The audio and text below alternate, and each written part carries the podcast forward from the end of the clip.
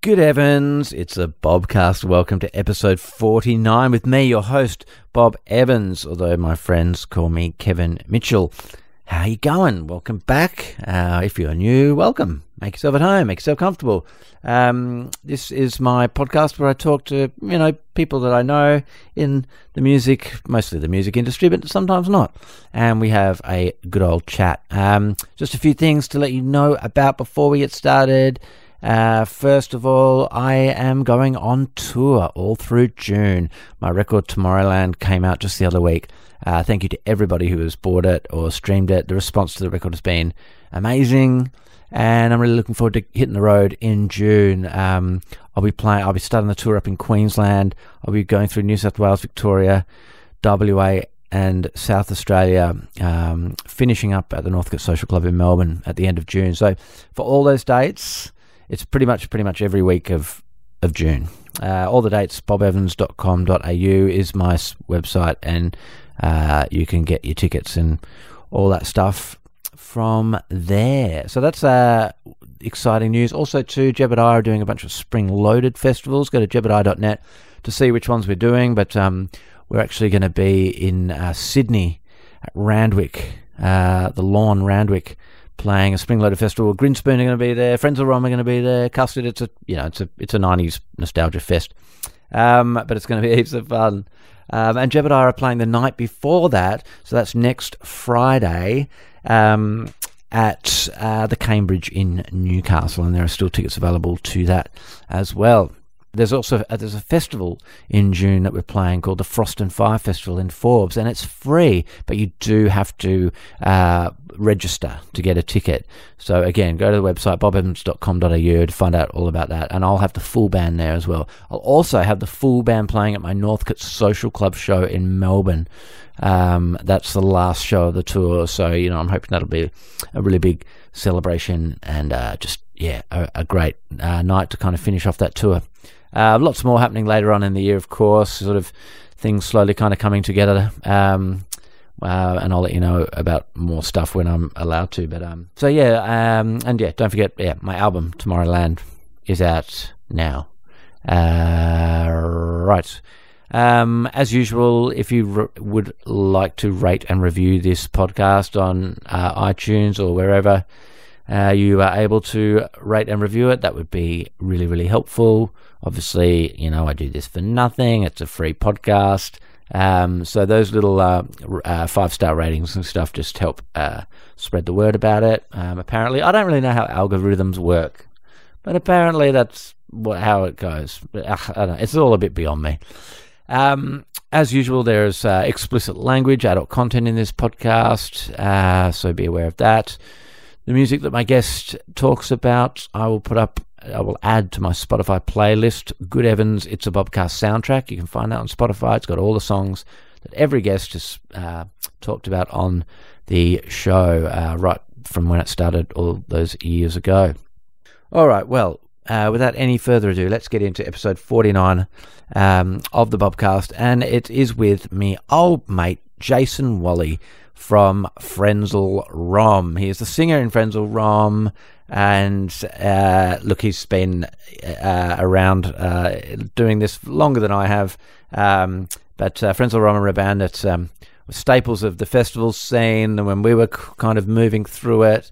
So uh, we we were often uh, sharing stages at festivals, and um, and yeah, you know, just like Jebediah, Frenzal Rhomb still going, um, still kicking, uh, survivors we are survivors of the uh, of the nineties, um, and we're yeah playing together uh, next weekend um, at the Spring Loaded Festival. So um, so yeah, I had a great chat with uh, Jay. You know, I don't think he's a a massive podcast fan. It's funny sometimes when I ask people to come on the podcast. You know, you can tell pretty quickly. It's like a podcast. Everybody's got a podcast. I'm so sick of podcasts. I'm so sick of being asked, and I get it. You know sometimes I think that about myself. Sometimes I think about me making my podcast and think, oh, God, you're so insufferable and annoying. Um, but uh, fortunately for, for, for me and, and us, uh, Jason uh, made an exception and said, "All right, I'll go on your stinking podcast."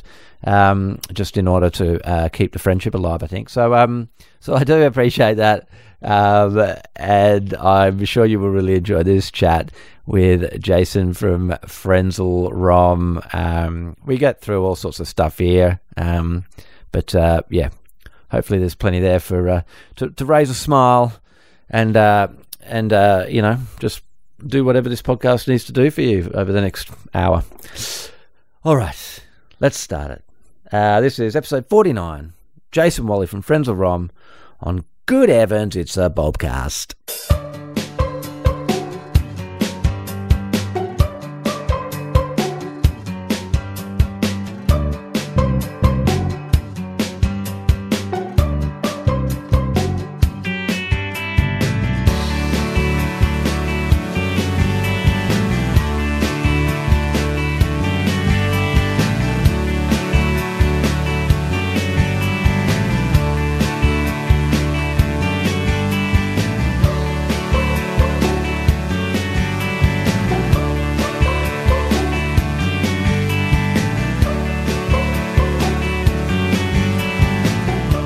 Welcome to the podcast, Jason Whalley. How you going, man?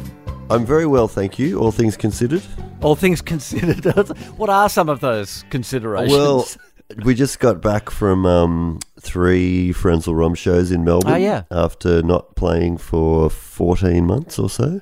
right. So these are your first shows, kind of post all the 2020, you know, shenanigans. Yes, 100%. So how Um, how did they go? Oh, look, they were well attended and the audience was enthusiastic.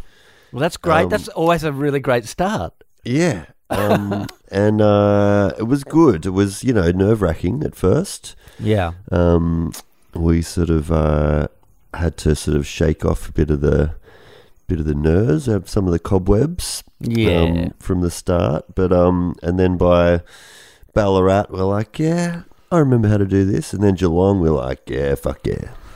Yeah, I mean, Um, I, we because we Jeb's. Um, I've done a few solo gigs and a couple of Jeb shows um, this year, and yeah, I found with the Jeb and I gigs, yeah, it took like and the two shows we've done have been like sort of festival type environments. We haven't done like a pub gig yet, but um. I found Gotcha. that by I found by about the second or third song, it started just to feel normal again. It didn't take too long, really. Yeah, yeah. And I think the fact that I was nervous through the whole first two shows is pretty normal for me. Right. Okay. Because, um, yeah, I get nervous. Do you really have? Have, always, have you? Has it always been like that for you? It has always been like that for me. Um, doesn't matter if it's two people or 20,000 people. I am terrified and I wonder why I'm doing it. well, I think yeah, I think uh, w- w- probably most musicians would uh, ask themselves those questions from time to time. Um, yeah, no, but I do enjoy it. You know, once it's all going and everything's sort of going well, I think it's mainly like the if the a lot of the time, if the if the banter is going well between Lindsay and I, right. and no one in the band's too drunk, then then it's it's very enjoyable. And if you know you have the crowds um, enthusiastic, then I'm like, okay, this is good. I like this. This is a good way to spend a life. Yeah, I mean, it's a funny. It makes me think. You know, that it's a, it's an interesting sort of dynamic or relationship. You know that you have as a performer with your audience. It's like because you know you want to because you, you want your audience to feel at ease as soon as you walk on. You want to walk on stage and just sort of give off the vibe to the audience of like, we've got this. Oh, you're yeah. in, you're in good Yeah. hands, Yeah. We're going to have a great time tonight. But also, as a performer, you really kind of need the audience to kind of give you something back as well, right? You know, to to make it all work. Yeah, I was talking to um, Pete from Regurgitator, and he was saying that he's um, a, not a very selfish performer at all. Like he has played so many shows, particularly with Front End Loader, when no one cared about their band, that he's quite he's quite happy to play shows in front of people that don't give a fuck. Yeah. whereas, whereas, um, oh yeah, I think I need people to enjoy it. My actually, my my eleven year old, um, on the day that I was going to Melbourne to do the first concert, um, said, "Oh, I had a dream last night about your band," and um, I was like, "Oh, what was the dream?" And he goes, "Oh, you were on stage and no one liked you." And I were you? like, I I have that dream. yeah. That's my dream. I'd say that's actually I live that dream sometimes, my I darling. know. I know. And what do you know about tonight that I don't know? well, just uh, you know, just um, before jumping on to this chat, um, was just uh, we were just quickly chatting. I was uh, reading uh, or listening to my youngest child, uh, my youngest daughter, read. She's seven. Yes. Um, and it was, you know, it was great. She's reading really well, but you know, sometimes it can take a little while to get through a book, um, or, you know, a short book. Um, Yeah. what, and and you were talking a little bit about your sort of, you know, parenting or education sort of system, and you were you were you were mentioning something about the uh, the school that your kids went to, and that it was a little bit hippie and something. Oh well, f- no, it's not really a hippie school. It's just like a regular public public school, but it is in the inner west of Sydney, so we're deeply within the what's known as the goat cheese curtain. um, so you know, like he was he was writing letters to refugees when he was three at you know preschool. It's that kind of place, you know. So very progressive, and you know, as us lefty parents, it's um it's all very nice. But um, but no, his school that he's his primary school is basically based on like a Finnish model where because you know the Finns have these really great um, educational outcomes as far as like reading and you know all the rest of it. And uh, they um, so that one of the things is not to have any homework at all from kindergarten till year six right. which is uh, that's fine for the Finns because they can speak six languages before they're you know seven and um, Bloody and- Scandinavians. the Scandinavians, they're always kind of, they're always, whenever these kind of discussions around education or, um, you know, uh, s- Yeah, things they're always so- sort of kicking ass. social, yeah, they're, yeah, social. and I have suspicions. Yeah, yeah, all of it, and you know, prisons. I mean, yeah, my my um my sneaking suspicion is that my kid needs to do some fucking homework. right. By the time he gets to high school, he's just going to be like, "What happened? I don't know anything." Yeah, but I mean, it's a look. I mean, I think it's a pretty, um, a pretty uh, common sort of debate. Like, I mean, my kids have to do a, yeah a little bit of homework, just like some reading and some um, spelling and stuff, and they're only seven and nine. But Yeah. yeah, like there, you do often hear sort of hear how you know that debate about how much homework kids should have, and I mean, I don't know, like what. My kids, I sometimes worry that my kids aren't spending enough time just like outside, just like climbing trees and kicking balls and like, you know, just 'cause that's what I that's what I remember doing when I was their age. I pretty much spent all my time outside kicking a ball or, you know, running around through the bushes or whatever. Yeah, I, yeah. that, I don't know. I don't know if my kids do much Running of that. around hey? through the bushes sounds more creepy than run, running around through the bush. Well, we, that's why I said that's why I said bush. well, Just, no, well, we, we I grew up. Uh, our house sort of backed onto just this very small kind of area of bushland and um and Yeah. and, par- and parks and stuff. It was directly at our back door, so you you. Yeah, I grew up around the bush also. Right, did we, you- Um, we used to like- Very, it was very um, sort of liberating as a child. we played a lot of chasey, a lot of chasey through the bush. You know, the occasional fire. We would, you know, Yeah. somebody somebody would start, Yeah, um, yeah. and, and also uh, be the first per- people to um, call the fire brigade, that's right. and then So be I- the first first on scene and be Yes. lauded as heroes. That's right. When the, the- I do remember one time, uh, you know, in the uh, eighties, late eighties, or you know, being involved in a big group of probably about twenty kids out in the bush. Then I don't know who started the fire, but somebody did. Sure, Um, sure you don't. And by the time, by the time the fire engine rocked up, it had been put out, and you know, you can just imagine like the fireys getting out, just going, "Ah, shit!" You know, we know exactly what they've started a fire, they've put it out. Yeah, Um, and that we were all kind of, yeah, looking, uh, I think we were all sort of feeling pretty proud of ourselves. It's like, oh, you know, there's nothing to see here, fireys. You know, the, the situation's over. Emergency's been dealt with. so you're basically saying that our children are missing out on starting bushfires. they should be lighting more fires. Yeah, I want, I want my kids to be lighting more fires. What I'm, Yeah, I don't know. I mean, I, I don't buy into the um the sort of streets are more dangerous um sort of thing at the moment. Like uh, you know, people like, oh, in my day, you know, we'd be roaming around the streets with our friends and blah blah. But you know, it's not that safe these days. Like, I'm sure that the percentage of pedophiles is still around. Yeah. But uh, but I think that yeah, I mean, our kids got a pretty pretty good little neighborhood around here, and we've um, especially during like lockdown and stuff. There was a lot of when like you know everyone was kind of home, and um, we'd sort of take a handball out, and it was like this sort of weird sort of I don't know what I would imagine a 1960s childhood to be like, where it was like it was sort of like hard rubbish as well, like around that time, and it was holidays, and I just remember just standing in sort of neighbours' garages drinking beer while the kids were just sort of smashing things in ways around. It was really great. It's great. That is. It's good, wholesome fun. Yeah, and even you know the sort of the device culture sort of waned a bit, like because uh, even Right. that, like you can't sustain that for you know, I mean some people probably can, but even they sort of got you know they were more more into kind of just going out and and running amok. Yeah, I mean, my you know, w- my kids spend a bit of time, a little bit of time on devices. I mean, because at the school that my kids go to, from grade three, um, everybody has to have their own iPad. Every kid has to Oh, have their wow. own iPad. Yeah, right. So, um, so you know, you can't. It's it's you can't really um stop them from using it, but um. But yeah, like I, we have to monitor it because we do notice that, like, you know, it's they're very addictive things. You know, as we all know as Yeah. adults too. You know, how, how Yeah. many how many adults are addicted to their fucking phones, right? Yeah, Um, yeah, me and included. so yeah, me too. I spend way too much time on my phone and, and probably set a bad example. But um, but sometimes you notice like their mood gets a little bit shirty.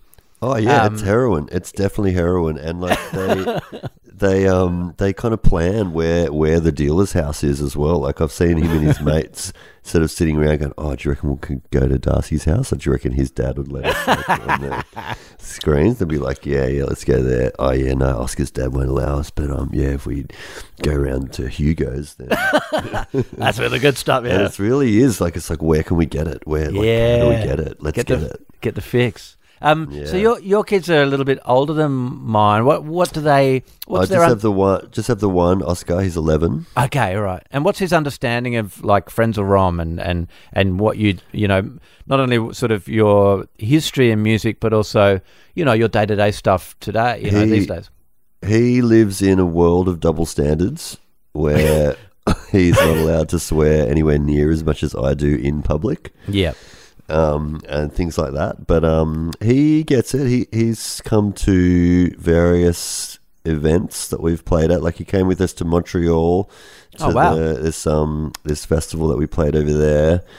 And um, he's been on tour with. Um, so my wife and I play in another band called the Neptune Power Federation, and he's come with us to Europe to um, some festivals over there and whatnot, and um, sort of toured around with the band with the with Frenzal. He yeah, he's sort of been to been to a couple of things, and he sort of lurches between I think being sort of proud of it and sort of horrified. Right. Yeah. Like- yeah. Yeah. Um, and but he, I think he, he sort of yeah, he likes. It's not his favorite music. I mean, I don't know if he's really that into music at all. Like we sort of make him. Um, he's kind of been punished with it, I guess, from birth. Right. And we sort of his favorite thing is just like playing football. Right. Um, he loves loves soccer. Um, and uh, so yeah, he kind of he learned piano, and then we let him give that up if he picked another instrument. And he's like, try, pick the least uh, musical thing that he could think of, and he's like, I'm learning drums. And I'm like, dude, drums rule. and um, so now I'm sitting next to his drum. He's actually at drum lessons right now. No way. Um, but and he's kind of pretty good at it. But it's yeah, it's definitely not his favorite thing. Um, and I don't know if he thinks sort of thinks that's just mum and dad stuff. Mm. You know, to an extent, and he's going to find his own path, or hopefully, like you know, like if he does ever come to it, because I've been trying to tell him, like, dude, if you learn drums now, like it'll be Yeah. like a superpower when Ex- you're in your teens. Exactly. Like, That's what I tell- people. Yeah, That's what I tell my oldest daughter because she's le- just started learning guitar and she she takes she does lessons because I I realized very quickly that I could not teach her how to play guitar because oh yeah, I, they have zero respect. I well well th- that's well one of the things is definitely yeah they um yeah, the and and I noticed this too last year doing homeschooling. You know, their you know they, the the way they communicate is different to their parent with their parents as it would be with a teacher. You know, with a teacher, they Oh yeah. you know they to- toe the line a lot more. But at home, you know, they know that they can sort of you know just say things like "I'm bored" or that kind of Yeah. thing. Um, but uh, but I realised really quickly that I was wasn't going to be able to teach her because um, I was self taught pretty much. I, I did take a Yeah. few. I took a few lessons to learn the basic chords, and then I kind of went off and learnt the rest myself. Um, So and you're like, what? What do you know to do? I've already showed you. I Fucking do it." know. My pay, you know, and up until then, I'd started to become really proud of how patient I'd become after being a being a parent. Like my, I just felt like after pa- being a parent, especially when they were babies and toddlers, it's like my patience has just grown so much. I'm a, I'm incredible. I can sit and listen listen to them ta- like a toddler tantrum for like an hour and just not even blink. You know, I'm Wow. just like super cool. It's all fine. But then when it comes to teach, you know, trying to teach Ella guitar, no patience. It's like I don't understand. I've told you this like ten times. Like what? So now what we do? So now what?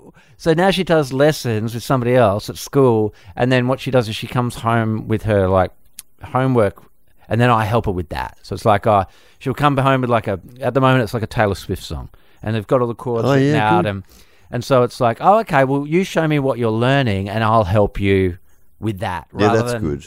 and that that works. We're in a, it's a we're in a happy kind of uh, in a happy Well, place with that. Yeah, I think my my son um, basically does drum lessons because he knows that with the change that I that he gets from the guy that he can go and get some chocolate. Again, got to get the fix. Always Yeah. looking, always looking for a Yeah. fix. Yeah, that's it. Well, anyway, this isn't a parenting podcast. Um, um, hey, we're doing a bunch of uh, spring loaded festivals uh, Oh, this look. year. How good's that going to be?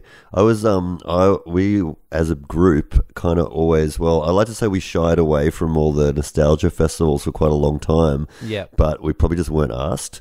is more the point. But um, but we did sort of uh, did sort of shy away from them because like you know we've always put out records Yeah. pretty const like pretty regularly like they get kind of further apart these days but um you know we've sort of always been working towards something and um and uh, yeah like seeing and because we grew up like you know when like the these the nostalgia festivals were like the boys are back in town tours where like the choir the choir boys would play with um you know spy versus spy and um, Right. you know someone else and and they'd all play like two songs each and it'd be kind of Yes, I remember sad. those. Yeah, yeah.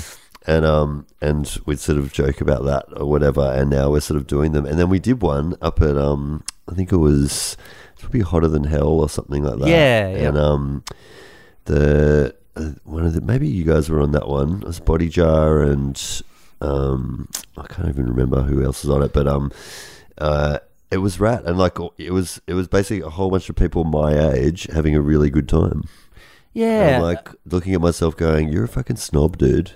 Like, um, this, these people are like entitled to a good time, and I've also also had to come to grips. I don't know what you're like, but um, with like I don't have much truck with nostalgia in general, Mm. and so I tend to um, kind of look at what's happening at the moment or what's happening next week and try and sort of be working towards something.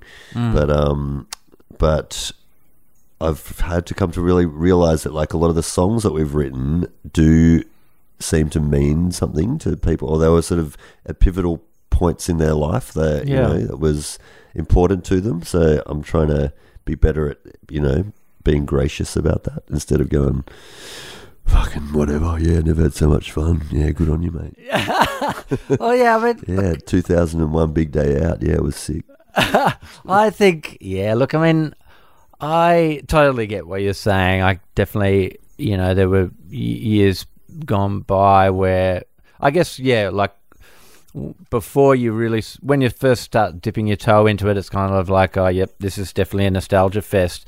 But, um, but, you know, I also kind of think about it and just think, well, like, if even if we were just playing a pub show to like 400 people, then that that'd st- that'd still be the same kind of people coming to the show, and it would still be for a lot of people coming to the show. It'd be kind of a nostalgia thing. Like you can't control that. Yeah, Um, yeah, it's true. But we do notice, I reckon, that whenever we put out a new record, there is a different crowd Mm. that comes, Yeah, and there is like there is a risk, I think, of falling into that place where that's all you do. You know, Sure. and then that that to me is not acceptable, and also wouldn't be very fun. yeah. Like when we when we go to um like last time we went to Europe, they they only wanted to hear the last two records. Like they didn't they don't care because we have no real history over there. Like we never really went there. Um, and then we sort of uh, we sort of went there a couple of times in like mid to early two thousands, but then now they just like the last two records, the last two Fat Records releases. And it was so, I mean, apart from the fact that this heaps easy to sing because I've written everything heaps lower.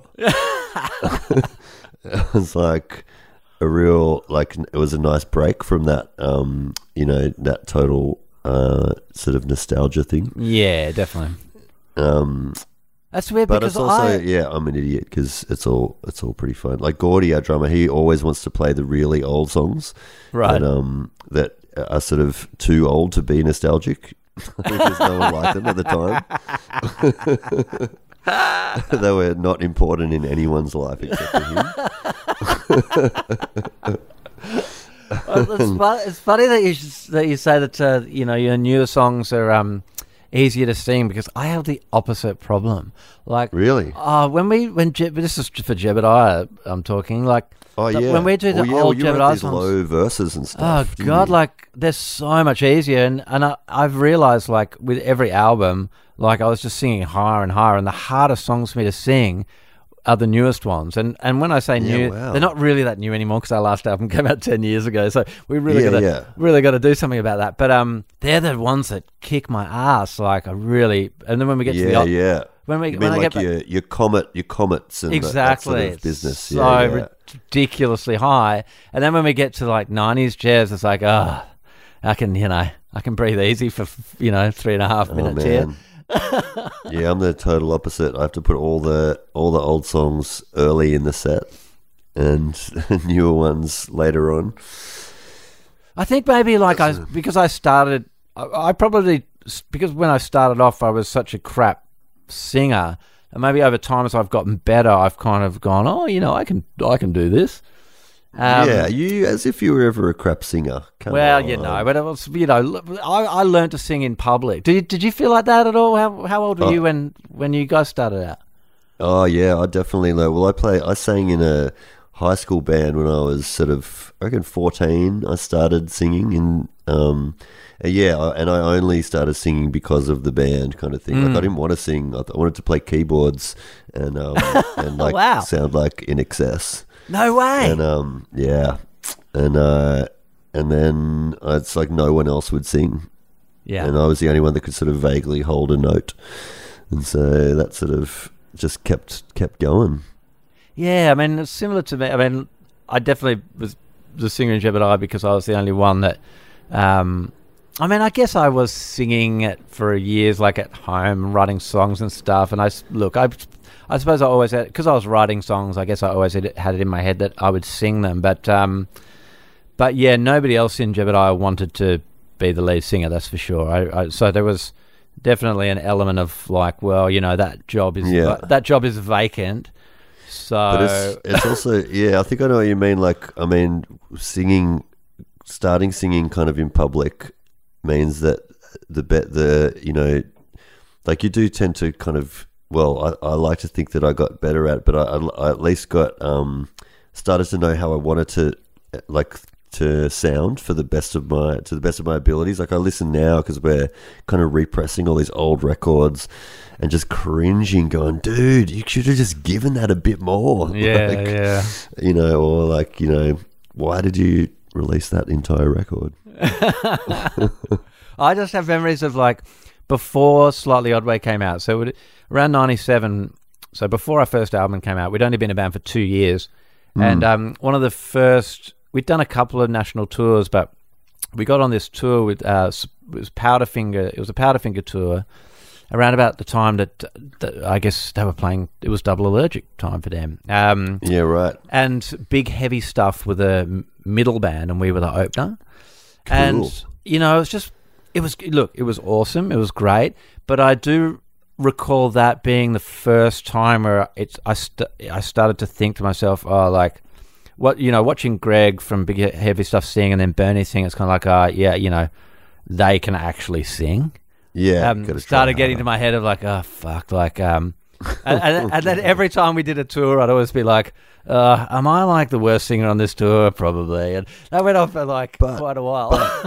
yeah, but like I remember, um, was that a was that some like because yeah we're on the same publishing company I think, yeah, it was Sony. and um and we're at some sort of event talking to I think uh, I'm pretty sure it was Rob Hirst because you know obviously Frenzal Rhomb and Midnight Oil should be in the same room together.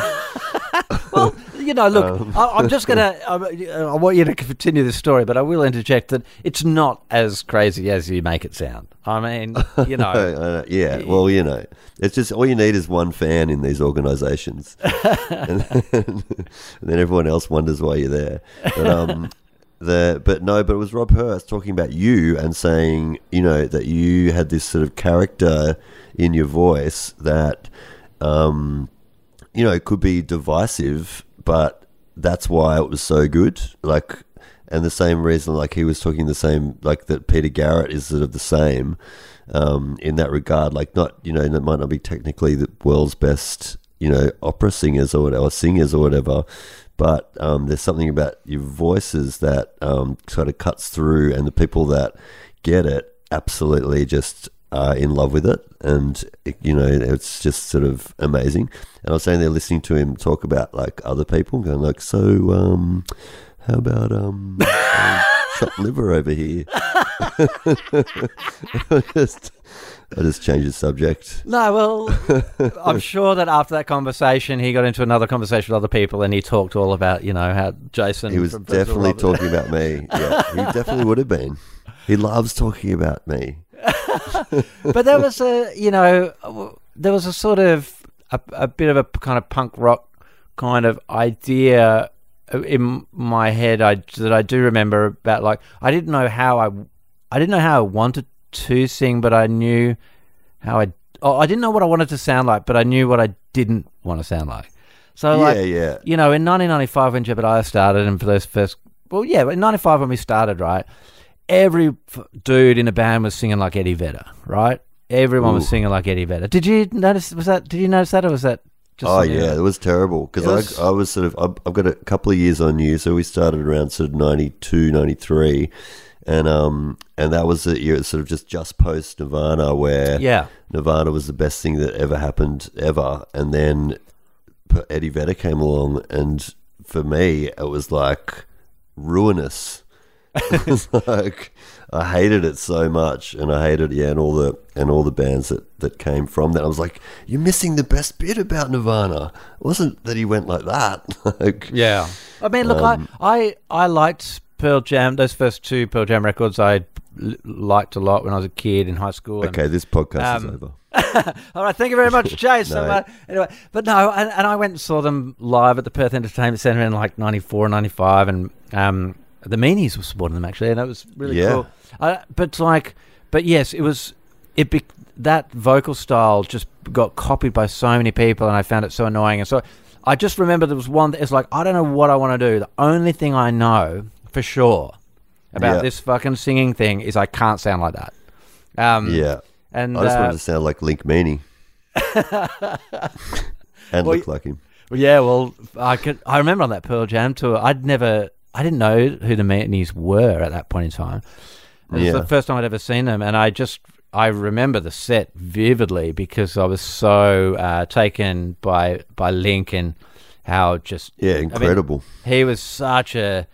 Um, I mean, it's like throwing himself into the crowd, and you know, he just was really wild, and I hadn't seen anything like that before. And um, uh, at that time, yeah, I was definitely uh, pretty, pretty impressed as a you know yeah. te- teenager seeing that the guy throwing yeah, around. ch- yeah, they changed everything for me. Watch seeing them, me and Ben when we started Frenzal, like we'd been seeing them and Hard Ons and it's going, holy shit. And just really good songwriting too. Like um, Link Link is um yeah, wild songwriter. I reckon he just picks these these chord changes and melodic sort of twists that like it's kind of I don't know. My sister describes it as medieval. like it's kind of this like you know that sort of um, I don't know. There's probably some Aeolian or Mixolydian scale that he's probably doesn't even know he's doing, but Right. you know it's it's sort of really yeah, it's very interesting and cool to me. But then manages to be kind of like the MC5 as well, like Mm. And um and Bad Brains all, sort of mixed together. Can you um can you help me with um f- working out? See, the Hard Ons are a band that um so many people Australian bands reference, um, and I missed the Hard Ons. Right, I was just a little bit too young. Yeah, Um, and obviously, growing up in Perth too was kind of distanced from that scene. Um, yeah. like, and I've listened to them since, and um, it sounded like, Like, what's the big deal? well, it sounds super poppy, but like, Yeah, so there's that era, like the that. So when they were when they'd sort of play live. Oh, sorry. Do you want to? Do you want to? oh no, I, thought? I kind of just want, I want, I just thought this might be a good opportunity if you're a big um, Hard-Ons fan to give me like a quick 101 on, um, you know, the Hard-Ons and you know, So I guess they've had yeah they've got they've had, have had a lot of incarnations over the years. So that sort of really kind of I guess the um, sort of very popular kind of era was that um, that first. Uh, sort of, I mean, they started in like 1983. This like, multicultural band in Punchbowl, um, playing punk rock. So it was a very um, kind of hostile environment for them to grow up into. Like, um, a lot of skinheads coming to their shows and trying to bash Ray Ahn and um, and Keish and stuff. And uh, and when by the time we started seeing them, kind of in the early '90s, they were kind of had this real, um, even though they were doing these kind of sickly, sweet, melodic, poppy sort of songs, they had this real kind of um, aggression to them and like to the sound as well. But like even their their um, sort of on stage sort of stance wasn't particularly welcoming or something. Like it was really like kind of exciting as a teenager, like to to go and see it, and it was something a bit dangerous about it or something, and and like just the volume levels of Blackie's guitar and stuff, and the distortion that he uses and the way that he plays guitar is this kind of like um. I mean, he describes it as bamboozling with bullshit, but like he sort of has this like unique style where sometimes he's kind of barely playing chords, but he's managing to sort of carry these like really sickly, sweet, melodic um, little motifs through his playing and stuff. And yeah, that's what that's what made me kind of fell fall in love with it. And then yeah, then they kind of went through the era with um, you know, they did good in Europe and a little bit in the States and stuff, and then um, I guess they kind of sort of split up for a bit, and then they got back together with Pete Kostic, who plays yeah, Yeah. Regurgitator and stuff. And then they had this other era, which I really love. Um, they put out this great record called "This Is Exciting." It's very heavy, and they kind of got into this more metal sort of kind of stuff, and that that was sort of divisive because some people, you know, just wanted the punk pop tunes, whatever. Um, and then yeah, now they've got Murray, and they're doing also their last record is really sick. It's like really great, great songwriting, cool pop tunes. who were there? I'll send I'll send you a list. I'll send you a playlist. Yeah, send me a playlist. I mean, you know, yeah, I, I mean, I could just uh, go on Spotify, but yeah, I'd like if you could curate a playlist specifically for me, that would be I will. lovely. I will. Hey, um, what about uh, when you were growing up? I always ask people on this podcast about, um, you know, uh, whether they grew up in a sort of musical family, how they, how they came to find music as maybe either something like "Oh, I really love this. Was there a moment, or even like a moment where you went, oh, I could, I think I can do this. Where that all kind of started from? Um, so mum, mum and dad were musical. Um, like uh, as in sort of um, they could both play. Mum could play piano. Um, dad played like acoustic guitar. Um, records in the house were like a lot. Dad had a lot of folk sort of stuff. Right. Um, but he also had this thing where if you, if they were having guests over for dinner, Yeah. he would like rush out and buy whatever was number one on the chart. to make himself to make it so he looked cool. Oh. And um and so as a result, we had like in in amongst everything, we had like Talking Heads and the Cars and Blondie and like um kind of all these cool records. Um, Man- man, I sort sw- of early '80s kind of. What's that? I swear that um, my mum did something similar once. Like uh, just one day, right? All of a sudden, this double cassette. So you know, like double album, but on cassette. This double cassette turned up inexplicably in our house um, by Spandau Ballet, and me, me and my brothers were absolutely positive that she bought it by mistake, thinking it was like the music from a ballet from some European ballet. Yeah, right. It didn't Maybe make not. any sense, Yeah. but maybe she'd done a similar thing. Maybe yeah, she just rushed guests. it's, it's kind of it's kind of cute in a way. yeah, I like it. You know, I'm still trying to do that today. Put on the, you know, ask my son what to put on Spotify when we got friends over. What's your Um, what's your son into? Uh, he is into the worst music ever invented in the history of music, Oh, which I think is my job to think that Yeah. as a dad. you've gone full but dad. um, Gone but full he he got um, he got introduced to music. I mean, his own music. He's discovered through. Um, whatever music's playing behind Ronaldo's 10 best goals on YouTube. and let me tell you, it's not good music. oh dear, oh dear. Um, but uh, but no, he's sort of he's yeah he's he's got um, he likes Run DMC as well. So we meet on a few things. you yeah, know. Um, but yeah, he's getting a bit into hip hop and stuff. Loves Eminem and whatnot. But he's you know he's eleven, so he likes anything that swears except for my music. right. Um, but yeah, so mum, yes, musical mu- family, yeah. Um, yeah, so yeah, mum was pretty. They they sort of forced us to do piano when we were kind of you know pretty young, like six, seven, um, and then Hmm. we had to pick another instrument, and I chose the saxophone. I did classical saxophone for a few years. Um, and now all I could do is stand on a windy balcony playing Baker Street.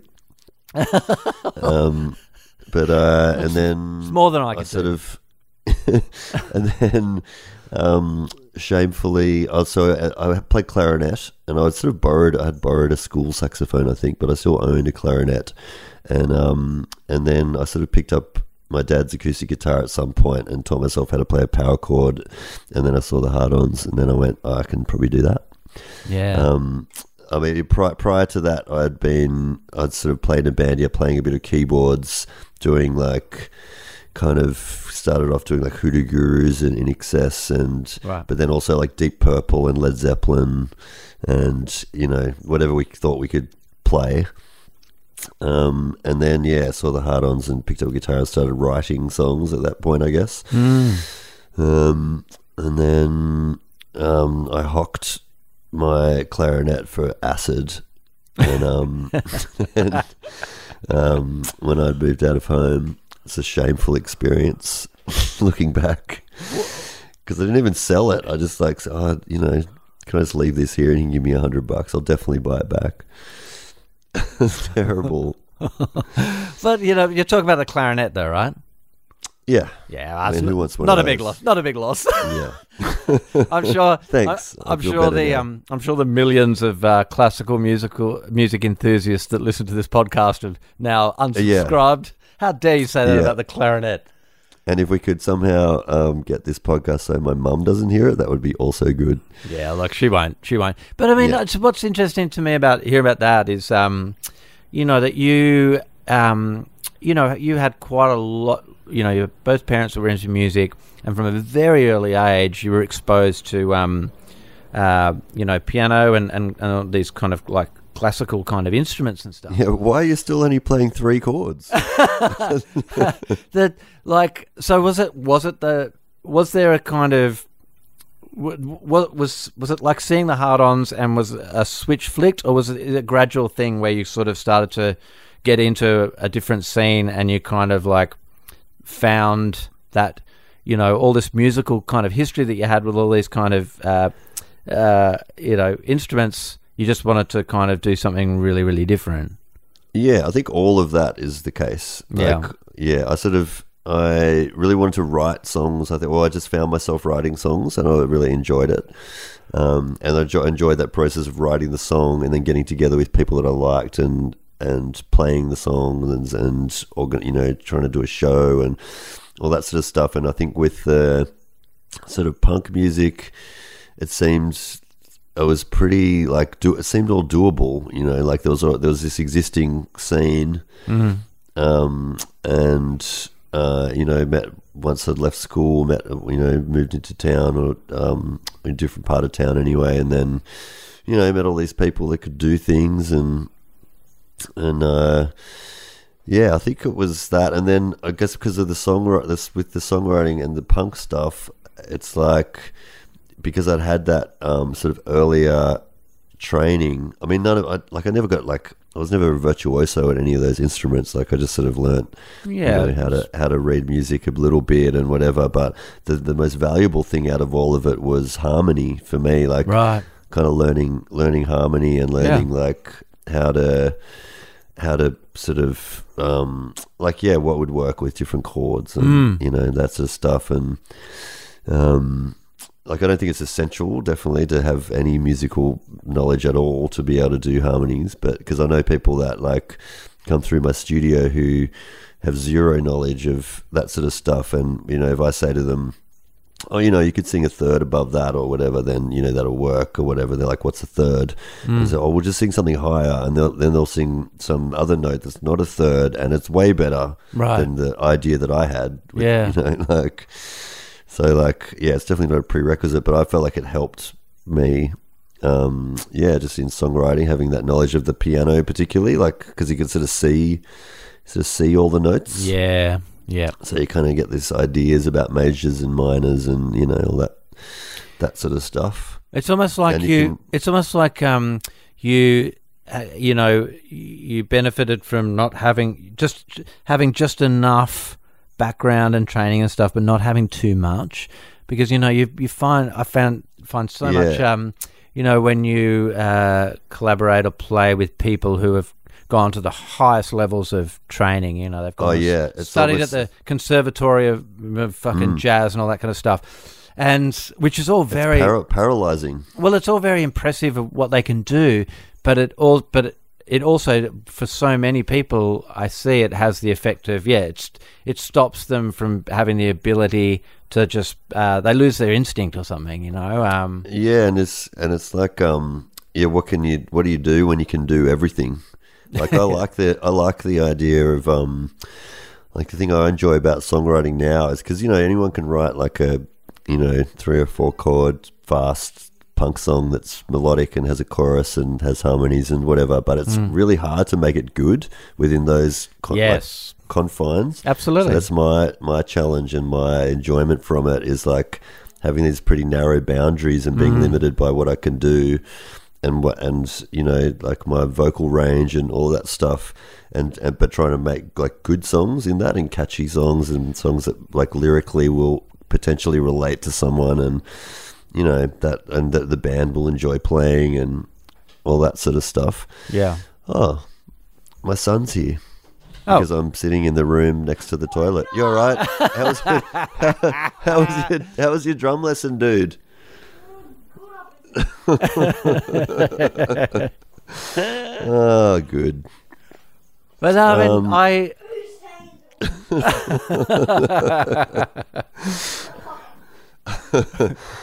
Oh, good.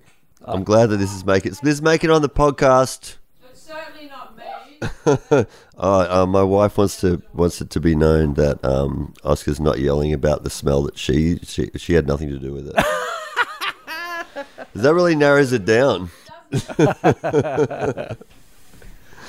well, Yeah, no, I'll I mean, take it on the chin. I um, there's something what you were talking about then. You know about that attitude of um, yeah, d- like Sorry. Hey, can you close that door? Thanks, man. We actually we were recording some vocals in here for the Neptune Power Federation record, and Lauren, my wife, she plays the part of this kind of time traveling imperial priestess kind of being that does these kind of kind of seventies rock um, songs, but with these like incantations within them, and like and in the background here, this like, "Mom, mom, where's my shin pads?" Where's my shin pads? Oh, that's awesome. yeah, that sort of stuff. Anyway, Um, glad well, we got to experience that. Yeah, sorry. well, let's uh, let's move on to uh, your three songs, Jason. I uh, always ask uh, my guests to uh, uh, to to bring to the podcast three songs that they uh, based around any theme because the original kind of idea around this has become very outdated, which was sort of based around your, your most played songs on iTunes, which nobody does anymore. Um, so um, I guess first of all, was there a theme that you kind of gravitated towards for this? Um, so, okay, full disclosure, I completely forgot that you asked me this, but I do have three songs that I, I, I reckon I've got this. Um, I- so, I'm sure you've totally got this. Well, that- I mean, so that's your your theme is like three songs that I just have in my head at the moment. yeah, three songs that I have in my head at the moment that I've been listening to and really thinking why. Why have I not been into this before? Because I've just sort of discovered it recently. The first one would be, okay, song wise, I reckon it's American Ruse by the MC5 on their record um, uh, back in the USA. They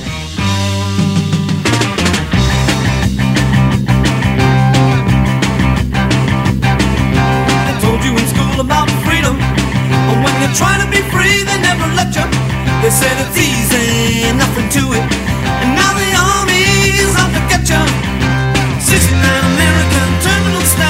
The so thick it's like drowning in molasses. I'm sick and tired of paying these dues. And I'm finally getting hip to the American ruse. I'm gonna say the pledge of allegiance before they beat me bloody down at the station. They haven't got a word out of me since I got a billion years probation. 69 American terminal stasis. The air's so thick it's like drowning. I'm sick and tired of paying these dues, and I'm sick to my guts of the American ruse. Phony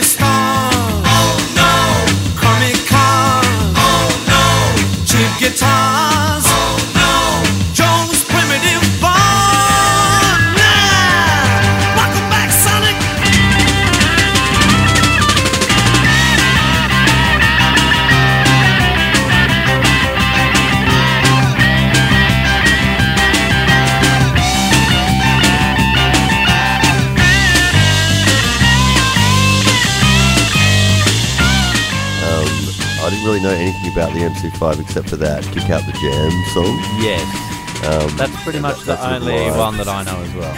Yeah, so it's like a live version. It's like super sloppy and kind of, but kind of exciting still. But you know, I was like, yeah, yeah, I get it. You know, that's their that's their vibe. But then this record's like a studio album, and it's sick. Like the feel on it is like you can tell like a million garage bands tried to imitate them after that, or, or like, and it kind of verges on power pop, but it's got this cool groove, and they're not scared of percussion and. It's like um, the guy like double tracks all his vocals and sings like really good, and yet it's not it's not that um, that sort of wildness of that um, kick out the jam s- song at all. Were they like Um, from Detroit or something? I'm going to say yes, but I, I don't really don't know much about them at all. I only, only sort of come across them for some reason in the last little while. I feel like they came from one of those kind of you know, um, ca- Yeah, like let's say Detroit. industry car kind of cities or something. But um, they also strike me as a band, and, and again as a band that I don't know, you know, I don't know much about, but they strike me as a band who, one of those bands that like weren't at the time necessarily super popular, but influenced. Like their influence was Yep. bigger than perhaps their sort of mainstream or, or whatever success while they were kind of happening. You know what I mean? Definitely, yeah, definitely. And I think um, that is same could be said of maybe the Ramones, although the Ramones were pretty popular. Ramones but are they pretty were never, big. They were never they were never as big as they maybe wanted to be, and they definitely were very you know influential. Well, they've certainly sold a lot of merchandise. Actually, another band. Maybe this could be my second. Maybe this is the. Um, can I move on to the second song yet? Yeah, sure, man. um, Uh, so okay, my theme keeps changing now. So th this is the this bands that uh, were unknown yet influential um, that I have recently come across. Yeah. and then for the next song, I'll change the theme again. um, so. Um, Lobby Loyde's Coloured Balls. I don't know if you know those guys. I've I- come across them in the last few years. I've that heard sort of- of sharpie, sort of um, uh, I want to think. I want to say they're from Melbourne, and I'm probably going to get bashed if they're not. I don't know, but um, I thought Lobby Loyde was a guy. Seriously, I don't. I've heard of Lobby Loyde. I just assumed it was a guy, one guy. it is. Yeah, he is a guy, but he had Okay, a oh. band called he had a band called the Coloured Balls, Okay, gotcha. and um, and they were this really cool, um, sort of heavy blues band. They were sort of yeah played at Sunbury, like first on at Sunbury or Right. something. Um, and uh, and again, I'm not going to know very much about them at all, but their music is like they kind of were the, like the the purveyors of that um, sort of sharpie scene. So they all kind of had these mullets that people are now like bands like Amyl and the Sniffers, Yeah. um, uh, and that sort of scene. Like everyone wants to look like the Coloured Balls looks like these Mm, tough right. kind Yeah. of tough guys, but mullets and kind of this really proto punk sort of. Bl- I can't- yeah, just heavy blues kind of stuff. Interesting. So is that um? what Is, is there an actual? Is there a song that you? Um, oh yeah, so I reckon I would go with um, the song called well, I like, there's one called Heavy Metal Kid, um, which I really like. It's a bit more sort of up tempo. There's there's a few that are more kind of riffy, Sabbathy kind of um, kind of songs. But yeah, I reckon Heavy Metal Kid um, it would be would be my pick.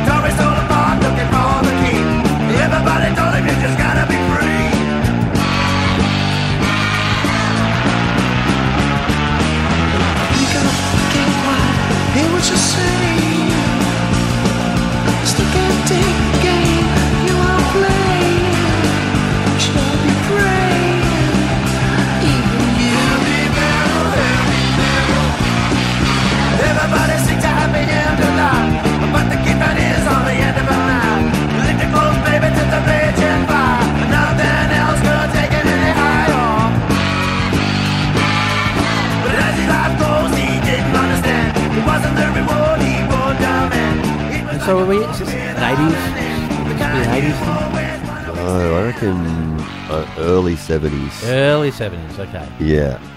Yeah. I reckon. And um for my third song. Oh, hang on. Let's. Um, I've got um, some more questions about Lobby Loyde and okay. Balls for you, maybe. Okay. So would that have I like? Bet I don't know the answer. Oh no! I mean, it's just there is no, there is no, uh, there, there's no. This is not a test. Um, yeah.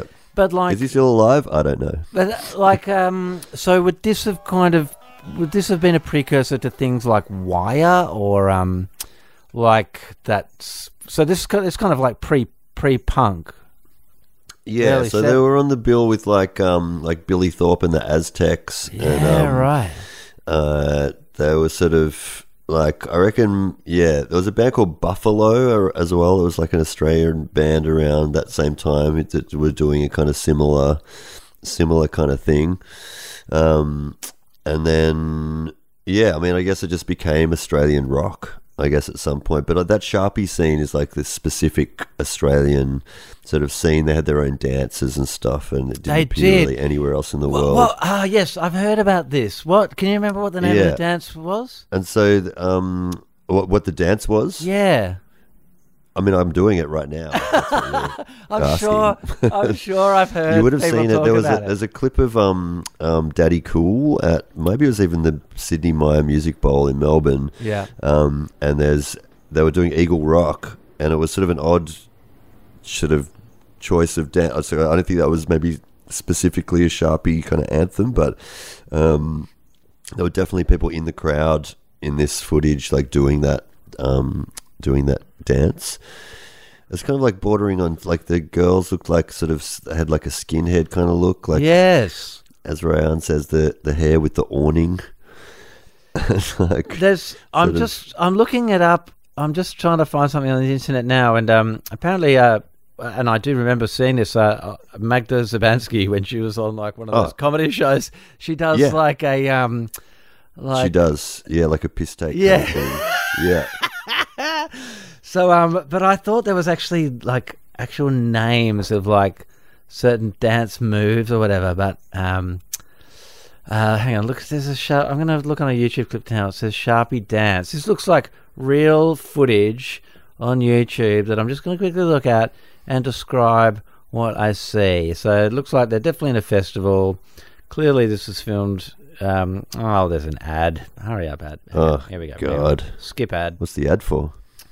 Oh, I didn't even. What are we buying? Okay, so the first thing I see is somebody with a ciggy in their mouth. So, um, so this is so yeah, this is Sharpie Dance by Flash, colored, Rush. col- no Flash, and the song's called Colored Balls.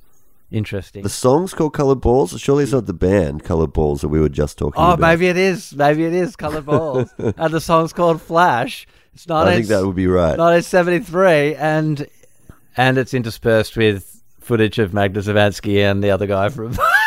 right, there you go. Is, but okay, so it's kind of like that's lots of knee knocking, bit of knee knocking going on, Yeah, maybe a bit of knee knocking. The fists. Um, the and- fists. yeah, the a lot of fists. fi- bit of fisting. and elbow and and like sort of so sort of hands clasped together, both hands clasped together in a fist, sort of like and the elbows kind of swinging up and down, and then Yeah. knee knocking is definitely a thing as well. I think it was the pretty aggressive scene too. Like I think you didn't want to come across a bunch of sharpies necessarily at uh, of an evening, Well, especially yeah, I mean, if you were, you know, of a different tribe. well, it was at the beginning of the mullet. Was it the start of the mullet? Well, I reckon that's the mullet that people are now sort of harking back to. Yeah. Like it's that they sort of missed the '80s mullet, and that that's they're more sort of looking towards that sort I'm of down, era. and I'm totally down with that because I'm, I'm into it too. Yeah, I think the old school mullet is. Way I mean, the '80s mullet got ridiculous. It got so long at the back. I mean, the sort of How when it got to how awkward would it be if we got some for spring loaded? I keep, I keep, I keep, because all my, um, We're cool. We're still cool. all my kids, my kids, uh, all the boys at my kids' school, they're all getting mullets now. Yeah, yeah. And so I've been, um, I've been threatening my kids and saying I'm going to get a mullet so that I look cool, and they're just, Yeah, just mortified. mort- mortified, Yeah, they just yeah. say, please do not do that. Like. Um, I might. I- It might be something I might actually be able to use as a parenting technique. It's like if you don't put your iPad down, I'm going to the Yeah, hairdressers and I'm I'm getting getting a mullet. mullet, and I'm going to pick you up from school every single day, parading around with my with my mullet. Um, yeah, they don't want that. Okay, well, um, what's your third song? Oh god. Um. So bands that were influential more than popular. Yeah, um, it's a good theme. we haven't had that before. Um. Uh. Well, I, I mean, I'd love to. I'd have to. I can't. I can't go past the Meanies. I think. Nice. Like, I think the Meanies did. You know, they sort of had a time when you know early '90s was a big time for the Meanies, and I think now Yeah. probably you know they're getting um, a bit more of their due, like doing some of these festivals and whatnot. Um, but I know that in they they never really quite jumped onto that sort of because I think they were sort of peers of like Spiderbait and Yeah. um, and that sort of sense, you know, Spiderbait obviously are just enormous. The thing about Meanies, like I, I thought when when we first sort of started going and seeing them, we just assumed that they had been a band for ten years, and when we started, but they'd only been around for like two years. Is that They're true? Like, they're only sort of Right. just older than us. I Ah, they- okay. I think I had the kind of- same. I think I had the same impression as you. Yeah, I think a lot of people do, and you know, to an extent, they'd be right. Any anyone older, anyone younger than you, um, be you know. It's actually yeah, it's funny. Yeah, that What's that a- feeling of like and because and, and when I was in high school and you know we were playing Deep Purple and Led Zeppelin songs and thinking that they were ancient, but they had really only finished playing in like well, Deep Purple was still playing, but Led Zeppelin only finished in like 1980 Yeah. or something. And um, but yeah, so yeah, That's- meanies. That I- I say- perspective. sorry, I'm gonna just want to. yeah, yeah, yeah. that perspective thing that you're talking about, I do think about that quite a lot because, like, I can remember in the mid '90s, like, in Yeah. fact, even in the early '90s, when I was in high school, I distinctly remember going to '80s themed parties where everybody dressed Yeah. up like that from the '80s. This was in the like '93. You know, like Yeah. the '80s had just finished. It was not. Is it because it had such a specific look? I guess that Like- definitely would have helped. I think I, I, I think that would have been a part of it for sure. But but there was also a sense as a teenager in the early nineties that the eighties was fucking ancient, right? And I thought Yeah, about it. yeah. And and the perspective that that gives me is can be quite difficult to grapple with because now I look back and just think, well, a teenager now in 2021 must think about the 90s the way that I did about the fucking 60s Yeah, and that's I know, and, I and know. I I really struggle like to kind of try and f- for that to sink in. That's a lot. Yeah. That is a lot to try and consider. we, we had this um we played with a young band on um, Sunday and the singer was saying um, that she's going to start a new band. I said, "Oh, you know, what's the what's the vibe of the new band?" And she goes, "Oh, you know, like 2006 um Oh my God. 2006 emo or something like that." And I was Yeah. like, "That is so specific." that year and also I have no idea what happened in I know. 2006 How do that you- was that specific but then for some people they're like that's their that's their 1993 or whatever. If you were go, if if you were invited to a dress up party and it was the theme was like dress like the 2000s, what would you wear? Yeah, exactly. I've got no fucking Um, idea. Yeah, no idea. I would wear well, actually, I would wear what I was wearing in 1992, which happens to be what I'm wearing right now. Uh, oh, so what's a meanie song that we can have a listen to? um, let's listen to. We may as well listen to Gangrenous because it was like the first. Yeah, Gangrenous. That was the first. Um, my sort of first introduction to them on record, and thought, holy heck, that's like interesting. It's fast. It's melodic. I don't know what he's singing about, but it sounds tough. Um, and I would like to be them. Hello, friends. I am He Man, and I want you to read along as we listen to the adventures of the Masters of the Universe. Get ready for a lot of fun and excitement. Now, let's start.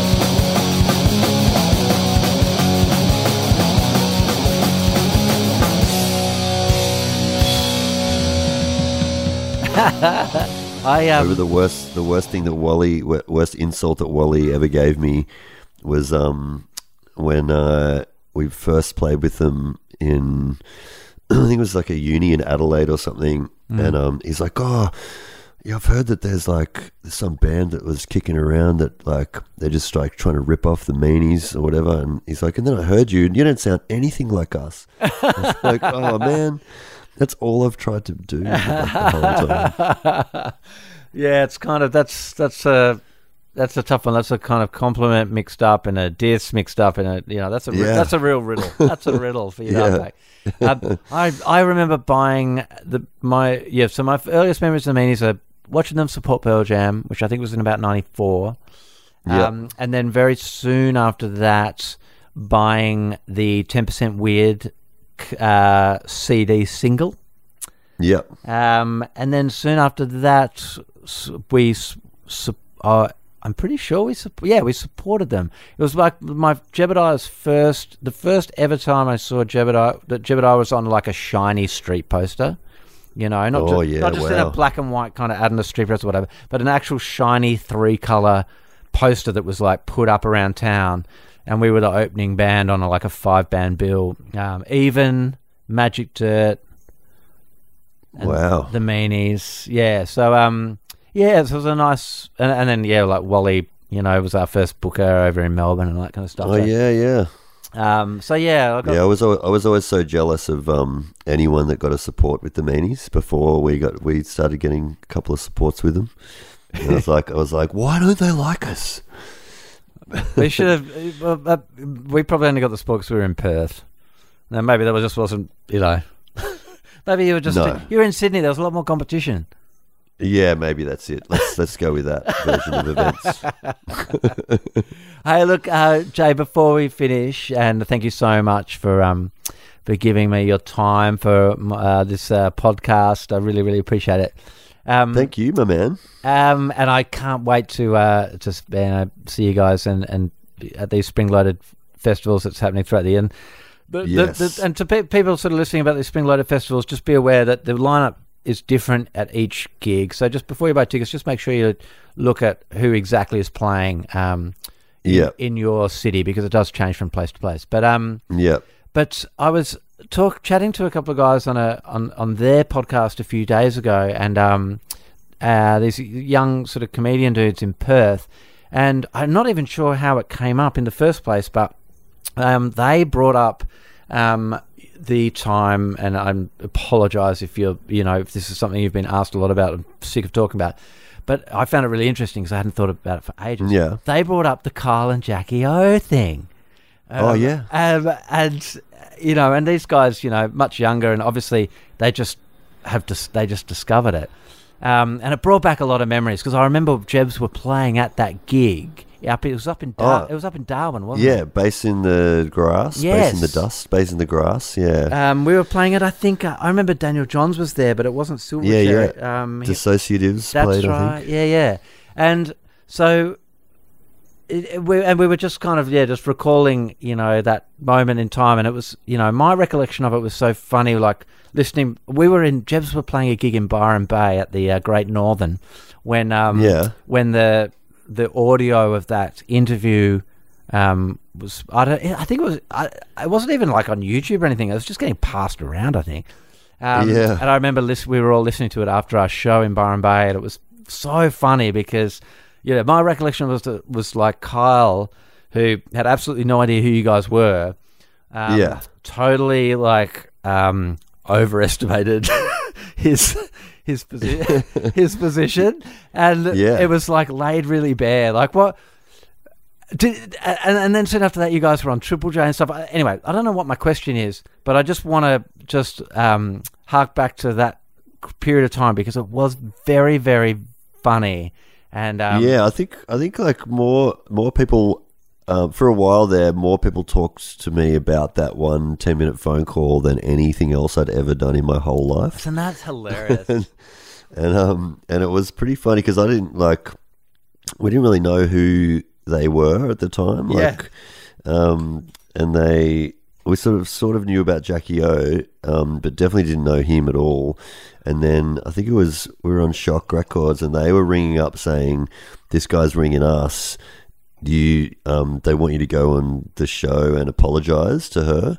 and um, and I was like, I was like, oh, I don't want to do that. Like, no, and you know, we hadn't had much to do with radio at that at that point, but I kind of knew that it, it was it would be pretty easy for them to make me look like a real idiot, you know, like it would sort of set me up to be just some bonghead sort of Yeah. guy, whatever. Like, so I was like, no, I'm not doing it. And then they kept ringing, and then my flatmates at the time were sort of egging me on and going, just, go, just tell the truth, like, Yeah, yeah, yeah. just go and tell the truth Yeah. and um and then and you can tell like uh, someone played it to me recently and it was a bit cringe but it was still like like I can hear the nerves in my voice at the start but then Right. After he starts talking like you can hear me like totally relax Yeah, it's like a, oh my god you're just a moron Yeah, yeah. and um and also that I just couldn't believe that they never hung up like they Yeah. just But- kept me on there and, and But I think that gave us this Totally. this sort of But that speaks to that how uh, that much they overestimated their position on Cole in particular. You know, like it's you know that idea of like you, you know that sort of um, give somebody enough rope. You know, like yeah that he didn't know.